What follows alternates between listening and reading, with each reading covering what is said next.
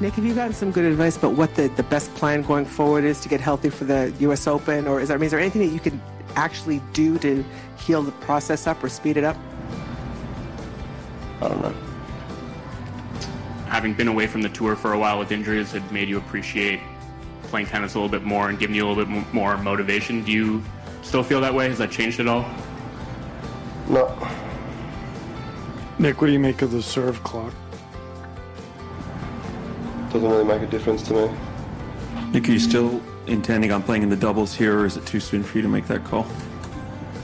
Yeah, I'm going to play. Thanks, guys. Not overly expansive, Nick Kyrgios and his post-match presses. Uh, Robbo, what did you make of that uh, from the Aussie tennis talent? Oh, what do I make of it? Completely disrespectful, self-entitled, the word I've used, but in another case, know the worst thing about Nick Kyrgios? I don't, I don't mind him. He, he just, he just acts like a dick when he acts like that, right?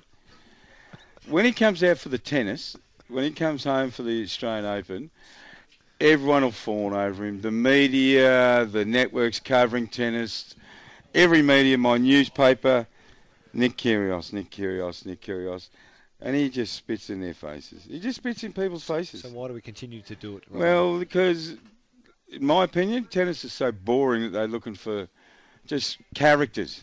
Just characters. Yep, well, he's certainly one of them. And he's certainly a character, but he's completely disrespectful to people, past greats. He's disrespectful to his game.